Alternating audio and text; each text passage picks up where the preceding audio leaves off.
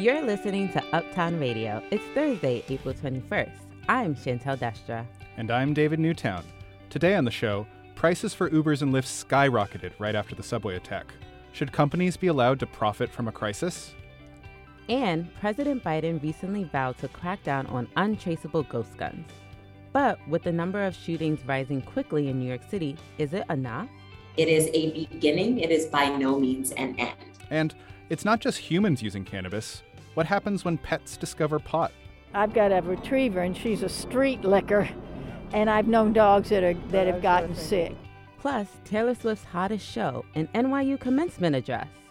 They're just fans of Taylor Swift and they are willing to pay for tickets. All that and more on Uptown Radio. But first, the news.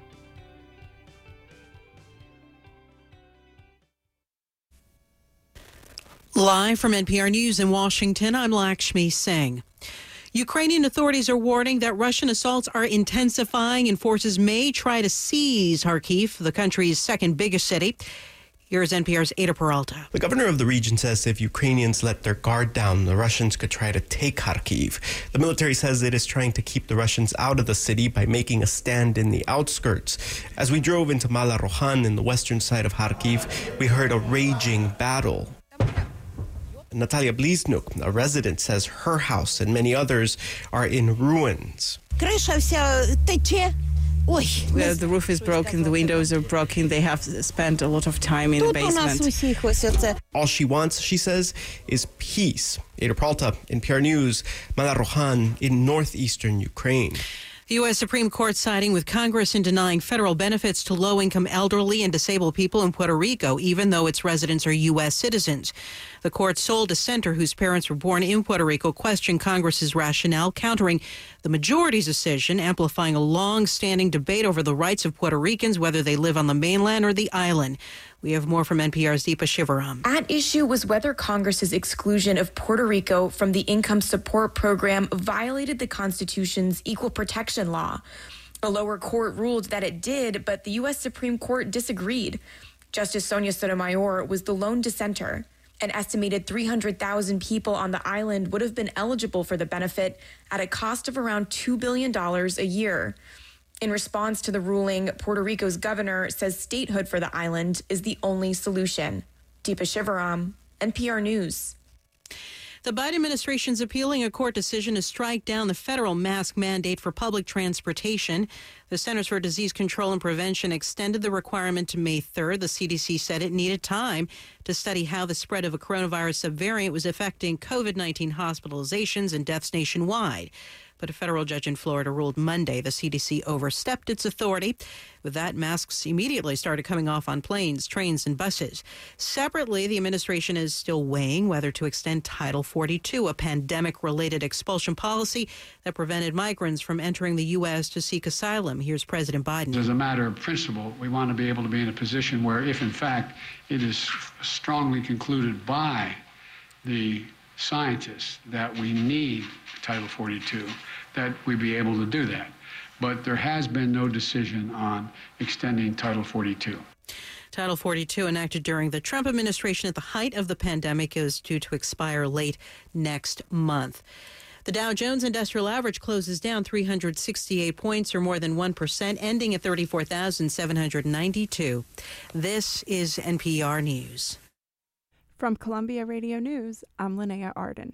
Shouts of joy at a New Jersey dispensary today as legal marijuana sales kicked off this morning. To New Jersey to get to celebrate the end of prohibition today. Yeah.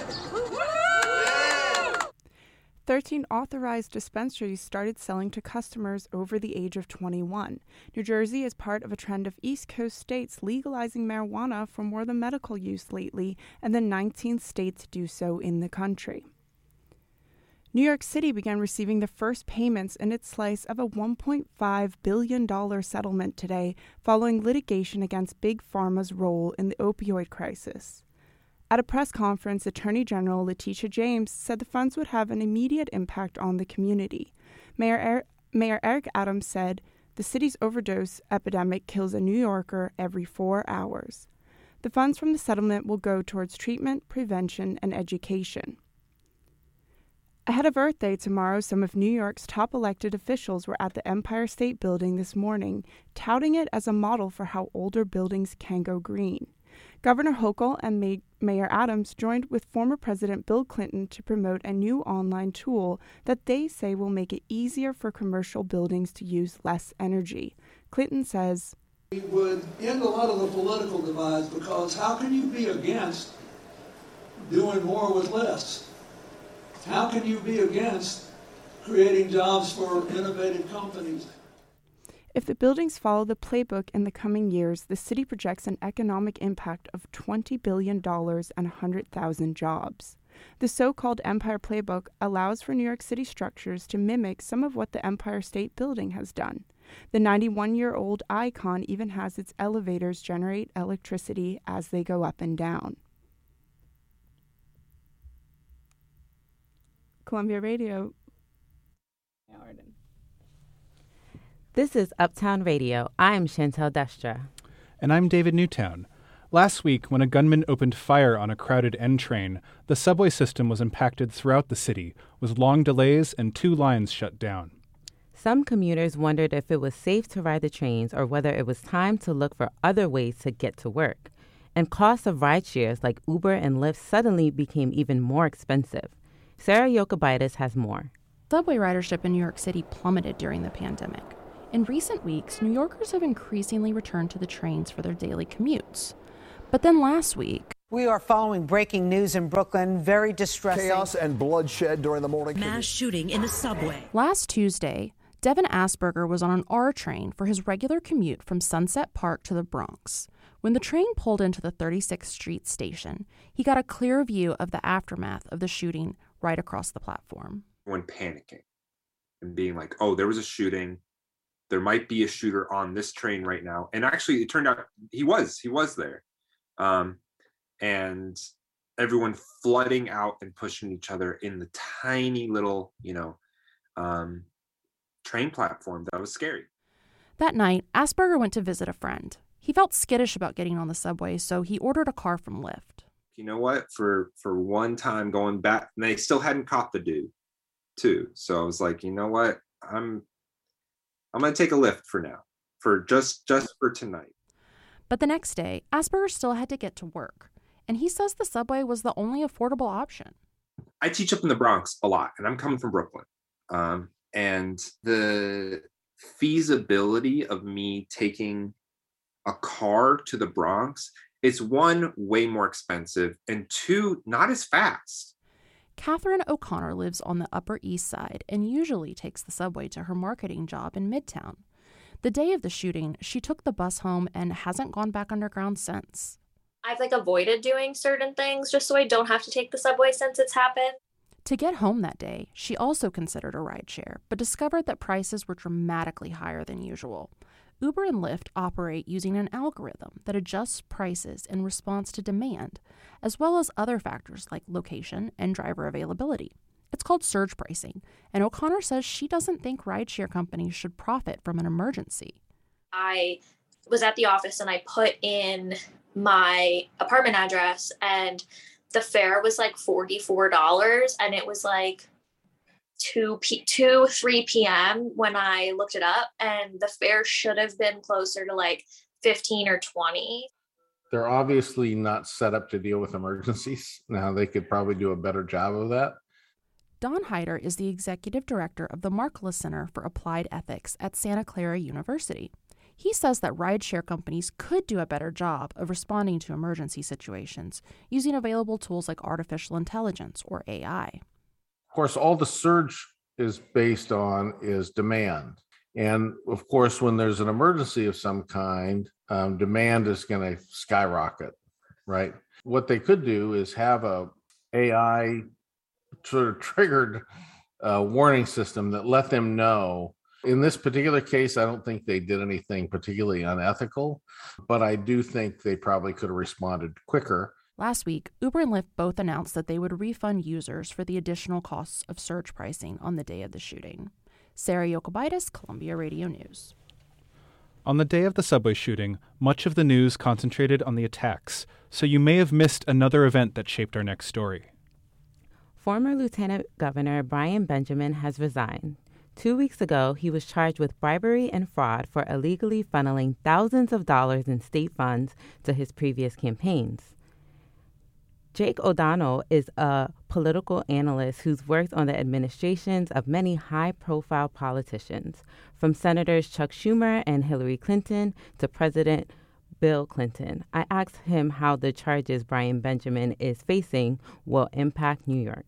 Well, I think the, the impact on average um, everyday New Yorkers is is already felt, right? Whether he's found guilty or not, the U.S. attorney found enough um, enough reason to believe um, that he was, you know, he was guilty to bring these charges. Um, and I think um, the other impact is on Governor Hochul. Um, you know, she selected him. That was one of her first big um, tests in office, and you know now she's got to kind of wear that as she r- introduces herself to New Yorkers and and runs for election. And how much would you say the everyday New Yorker will be paying attention to this um, trial as it unfolds. As we saw recently, Kathy Hochul, when she was lieutenant governor, no one really knew who she was um, until the whole Cuomo scandal. So, how much is that going to impact this situation? Well, I, I think a lot of New Yorkers would have been hard pressed before or after this uh, to name the lieutenant governor. I think that the arrest um, and resignation oftentimes is a lot more sensational than the trial. Um, you know, in federal court, a trial like this could be a couple years away and then it could drag on for months. Um, by the time the trial comes, um, people tend to not pay as much uh, uh, attention to it. But at the end of the day, you know, this is a high ranking um, uh, elected official in New York. And so I'm sure the press um, and some of us in the public will be paying attention. And thinking back before the Cuomo scandal, how often has it been that New York State um, has been involved in scandals to this magnitude before? Well, boy, we've had quite a run uh, recently. Um, I, I, think uh, I think if you start with uh, Eliot Spitzer and uh, the the prostitution scandal um, around his resignation, I mean that was national, international news. You know, um, from then on, we had kind of a, a pretty bad run. Um, several members of the, the state senate, the state senate majority leader, um, Pedro Espada, Malcolm Smith, um, they all went to prison. Um, and then we had Shelley Silver, the the um, Speaker of the Assembly, who had been there was closing in on a record for the longest tenured speaker in New York State history um, before he went down. So I think, uh, in terms of scandal, um, New York's had a really bad uh, 20 years. And how does New York compare to other states in terms of scandal? New York is is really up there with with some of the worst uh, scandals and the worst records. It's it's something that um, I think voters need to ask some questions about elected officials about what what are we doing about that and, and what are we demanding. Jack O'Donnell, political analyst with O'Donnell and Associates. Thank you for being here today. Thanks so much for having me. I really appreciate it.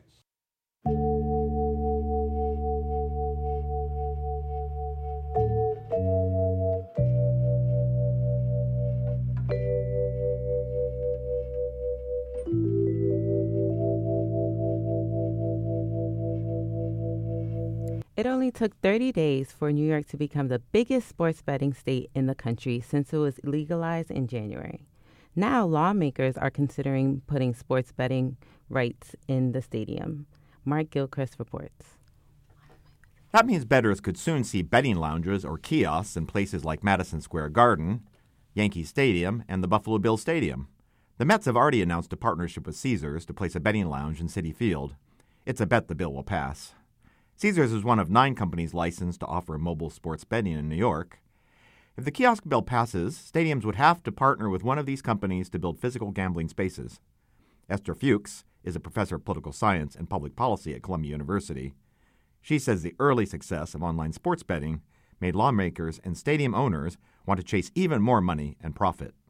I think once the state started allowing uh, betting for sports and uh, other kinds of events, that it was only a matter of time before the sporting arenas themselves wanted to get part of the action here. At a Rangers game this week, some fans said they would like to have a physical space to gamble.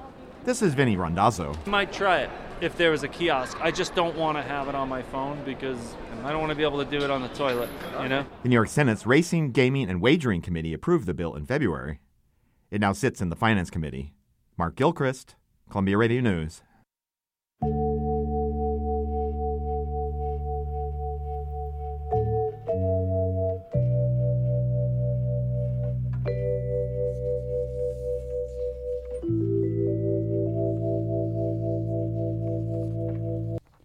Today, advocates, city council members, and community leaders gathered at City Hall asking the mayor to spend over $3 billion. They're hoping for big changes to the city's bike lanes, buses, and car traffic. Clara Sophia Daly went to talk with them. Last year, 14 delivery workers died while delivering goods in New York. Both council members and advocates today emphasize the importance of protected bike lanes in ensuring the safety of the over 65,000 delivery workers in New York City. I've seen death after death after death to no avail. So I stand here in support and demand that our city do better by us, that we fully invest in the streets plan, that we make sure and lean into doing things differently because what we've done before hasn't worked. We see the data. It's horrific. Department of Transportation Commissioner Ydanis Rodriguez agreed that increased bike lane infrastructure improves safety. But he says that the deaths of delivery workers and bikers are also a result of drunk and reckless drivers. He said although more funding could be helpful, he thinks the Department of Transportation already has the resources necessary to build better infrastructure while recognizing budget concerns. Well, we need to be fiscally responsible and we know that it, we have a lot of constraint when it comes to the budget. We don't have limited resources. We will continue getting the financial support from Mayor Eric Adams for us to redesign our street. But the council members at the rally today demand that the mayor invest $3.1 billion in the 2023 budget to make sure the streets plan and its investments can happen. Crystal Hudson is a council member for the 35th District in Brooklyn. She says the plan is needed to bring efficient bus and bike routes to neighborhoods with less access to reliable transportation.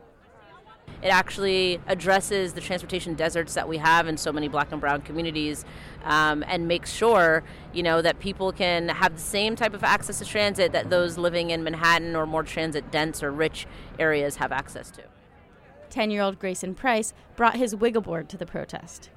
And after the rally, Councilmember Chi Ose borrowed the skateboard and cruised around in front of City Hall. Price says the key to effective transportation in the city is diversity. If the whole city is just run by cars, then there's not, it's just like one type of culture, and we have to have biking, walking, skateboarding, that wiggle board thing, eh, and and cars, but like can't have just cars. Southeast Bronx City Council member Amanda Farias said that her community is full of working families and immigrants who rely mostly on buses. For her, transportation is also a matter of racial and economic justice in an area where transportation needs have been ignored. How do we bring in e scooters and Citi Bike into those communities? How do we bring in protective infrastructures and open street plans so people can see that there are other means and other ways to actually move Grayson Price voiced today probably the most far reaching transit scheme for the city. And it would be like just cars like floating around, like in one of those futuristic movies, biking everywhere. People can fly, so you don't really need cars anymore. People would sell their cars, and you know, it'd be something that would probably never happen, but I wonder if it could. Clara Sophia Daly, Columbia Radio News. And we'll have more to come on Earth Day later on in the show.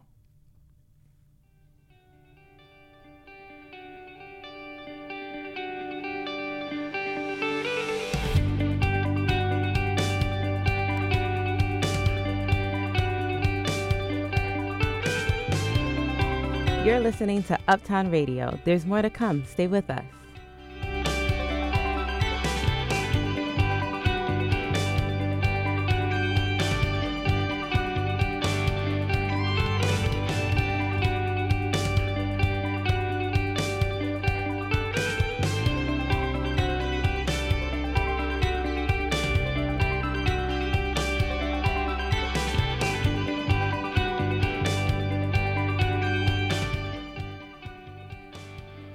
You're listening to Uptown Radio. I'm David Newtown. And I'm Chantel Destra. Still to come on the show, a look at how Biden's plan to tackle gun violence might impact New York. Plus, a conversation about Earth Day and how New York's mayor is handling climate change in the city. And a cautionary tale about dogs getting high. But first, a look at national headlines.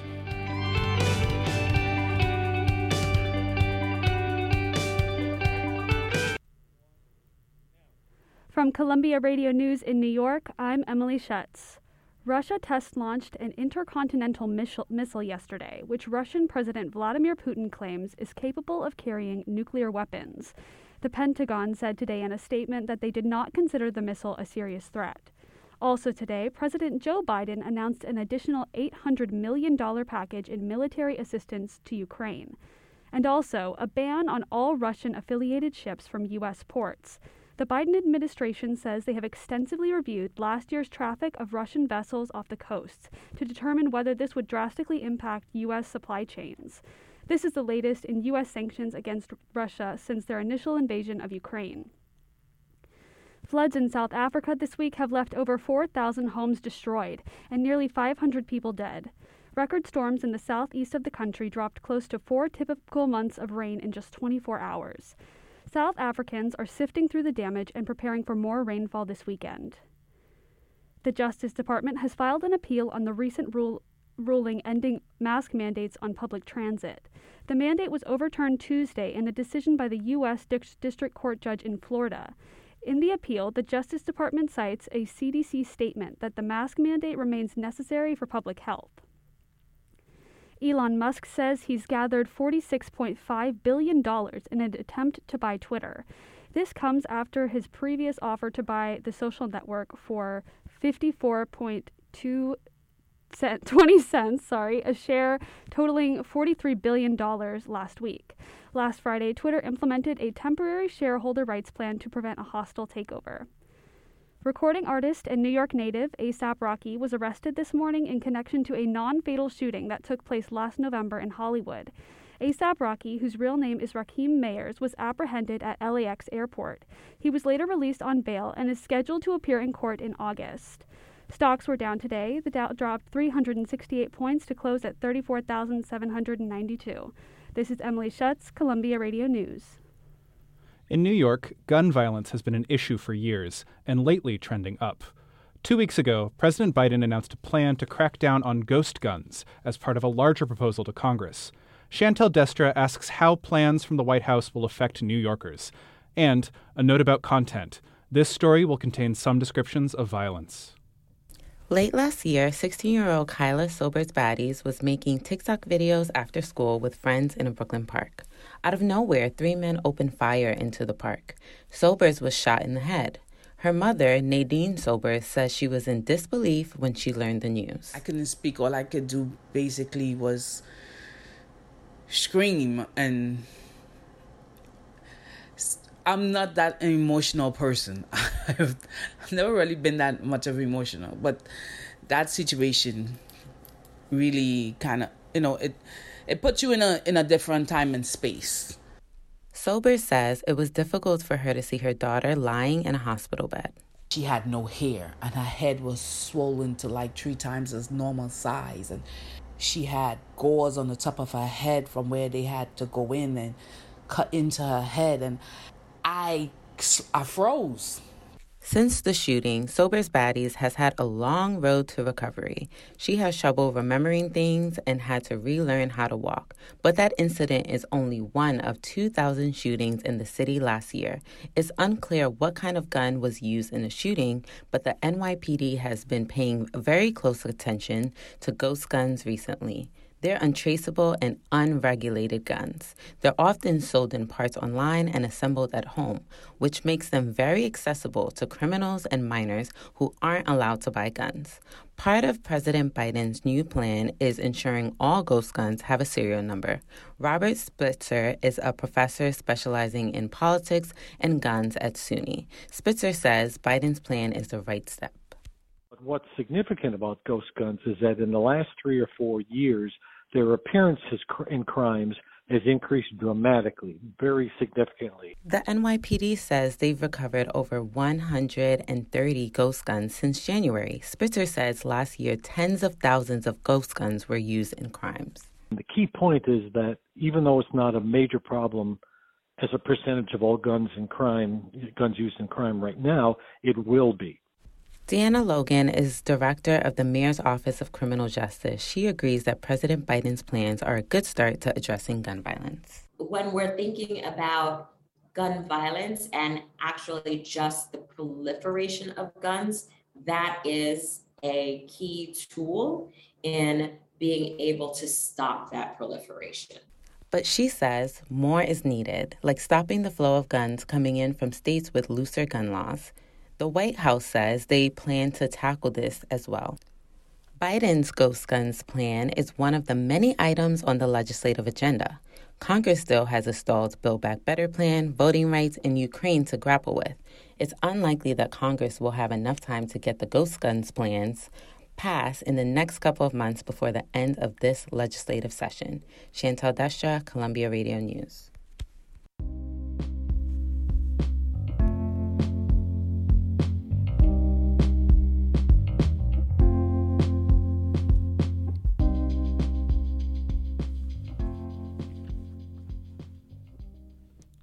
Starting today, it's legal to sell recreational cannabis in New Jersey, and New York is expected to follow suit later this year.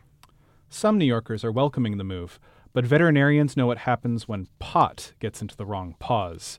David Marquez reports.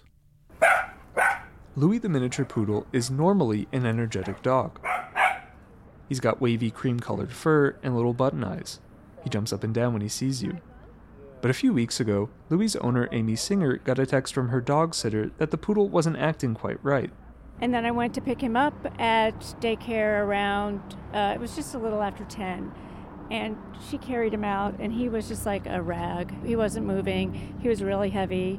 Clearly, something was wrong. Singer, who works at Columbia, worried that it was something Louis ate off the street. You know, there's like rat poison out here. There's all sorts of stuff, and he he's like a little Hoover. He'll eat anything. So she brought Louis straight to the vet's office, where he got an unexpected diagnosis. The vet called, and she said that they thought that he ate a, a pot gummy. Inedible, perhaps off the sidewalk. Oftentimes, gummies are in the same shape and packaging as dog treats. And apparently, this is a common problem. In states like California and Colorado, rates of accidental cannabis poisoning in dogs rose dramatically after legalization. The symptoms can vary in dogs. In general, they're similar to the high of a human stoner. They might flop down on the floor and lie around, their pupils might dilate, or they might get anxious. And uniquely for dogs, dribbling urine is a telltale sign. But Dr. Matt Miller from Gotham Veterinary Center on the Upper West Side says that the symptoms can also be the opposite where rather than being really low energy, there's hyperactivity that's been seen and increased body temperature, increased heart rate, um, and even seizures. In rare cases, it might warrant emergency medical care. But Miller says that for the most part, weed on its own doesn't make dogs critically ill. THC itself has a very high uh, lethal dose. Some people don't even think it's possible for a dog to die with THC alone. Just your average 12 pound Shih Tzu would need to eat um, hundreds of an average joint. Since cannabis ingestion usually isn't deadly, emergency veterinarians focus on alleviating discomfort. Dogs might get IV fluids to treat dehydration or medicine to relieve nausea. But dog owners, especially in Riverside Park next to a university campus, say they're being more vigilant about what might have been accidentally dropped on the ground. Is that something you're concerned about or not? Not really. Yes, I'm, I am because I've got a retriever and she's a street licker, and I've known dogs that are that have gotten sick. I'm concerned about it only because my dog will eat anything that is near her mouth. I think it scares the owner very much. You know, their dog's just kind of lying around and blissed out and wanting Cheetos. Others weren't too nervous. I have some concerns about the impact of cannabis legalization, but not regarding the dogs. As for Louis, he spent the night at the vet's, and by the next day, Amy Singer says he was back to his usual self. He sure seemed like it when I saw him a few days later. He was hopping up and down on his hind legs, and he eagerly gobbled up some non psychoactive treats out of my hand.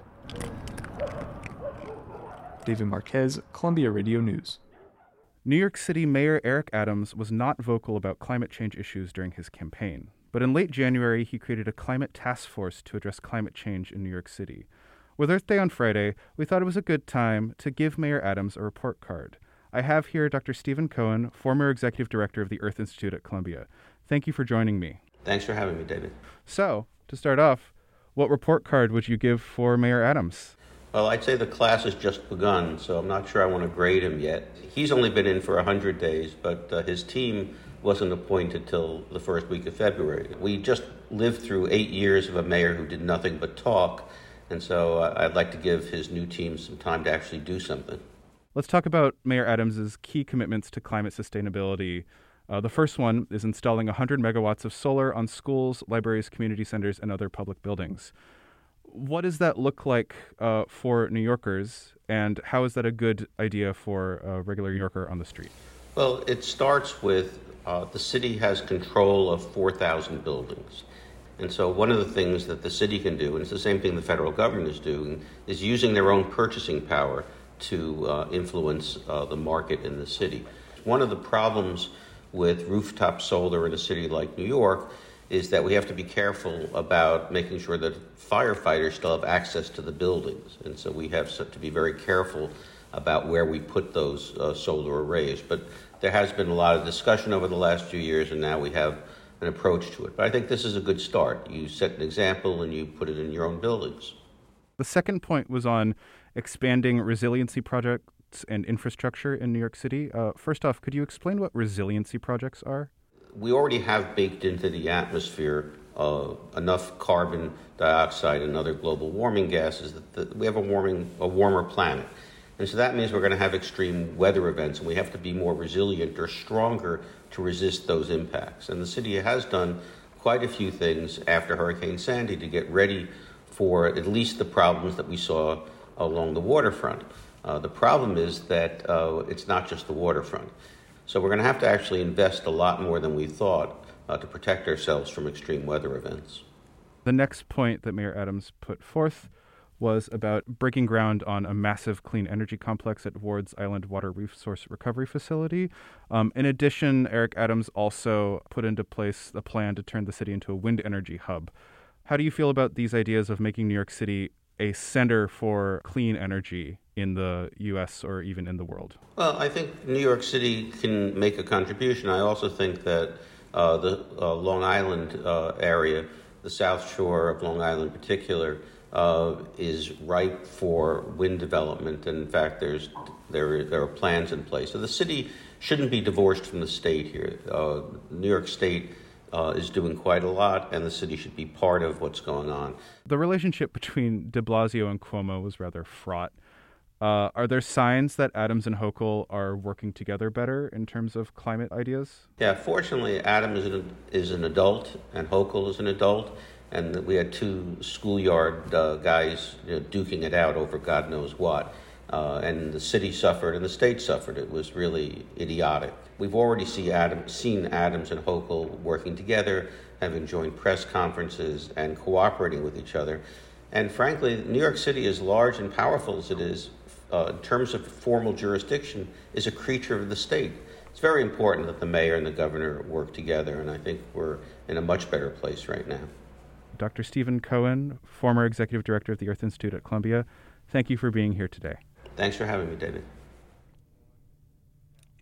This is Uptown Radio. I'm David Newtown.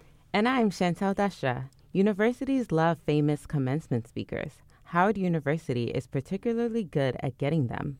The year Black Panther came out, the school got Chadwick Boseman. I love you, Howard. Howard forever. Another year, graduating students heard from Barack Obama while he was still president. Congratulations, class of 2016. Good luck. God bless you. This year, New York University has scored another major celebrity as commencement speaker.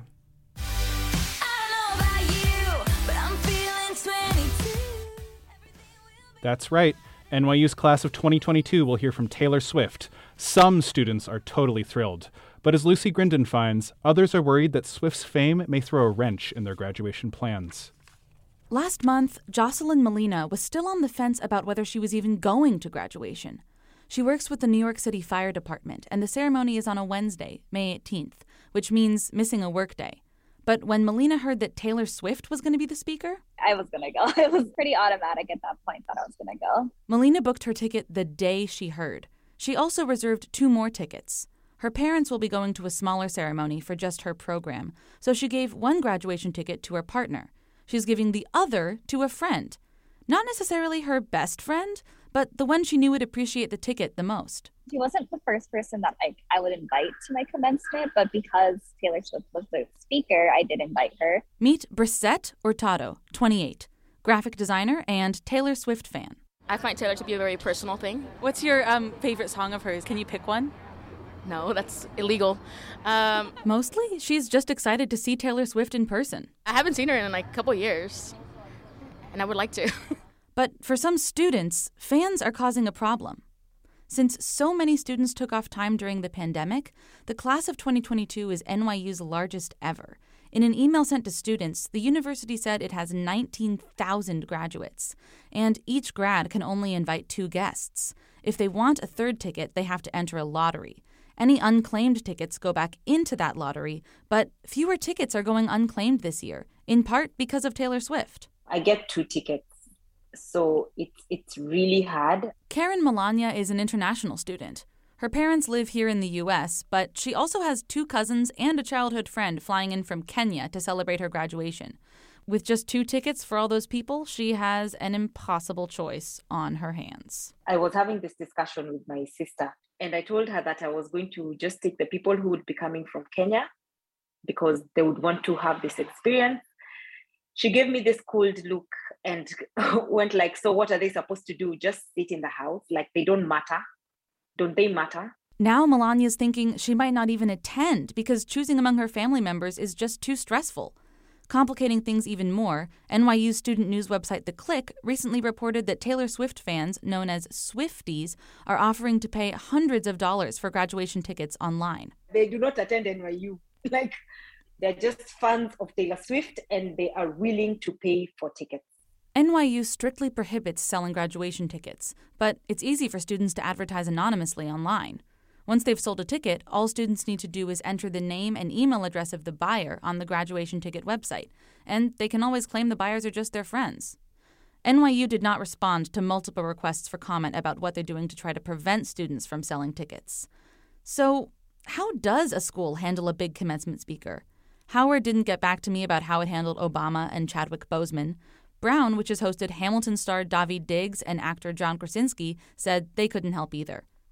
Of course, schools' efforts to get celebrities may not even matter to some students. In Washington Square Park on a recent afternoon, NYU senior Asada Spears says that personally, she couldn't care less that Taylor Swift is the speaker. She's a great performer, but I wouldn't think of her as someone to come and speak at one of the best universities in the country. And she's also not singing, so I don't know why it's such a big deal. Spears entered the lottery, though, hoping to get an extra ticket for a sibling. Lucy Grindon, Columbia Radio News.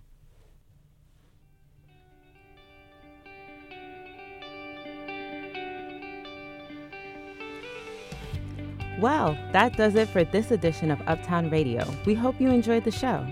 Steering the ship today was executive producer Clara Grunnett. Leading our staff of reporters was senior producer Rebecca Robinson. Director Dave Marquez led our studio production with Mark Gilchrist and Elliot Chaparelli.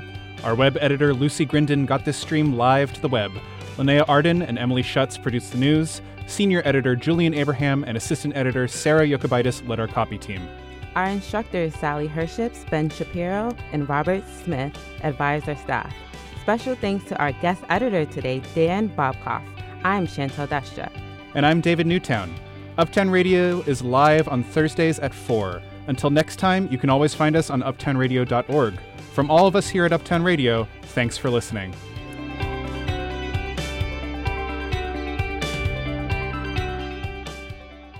Well, I, I don't have no dislike about being a doorman. Everything that I like about being a doorman because I'm a people person.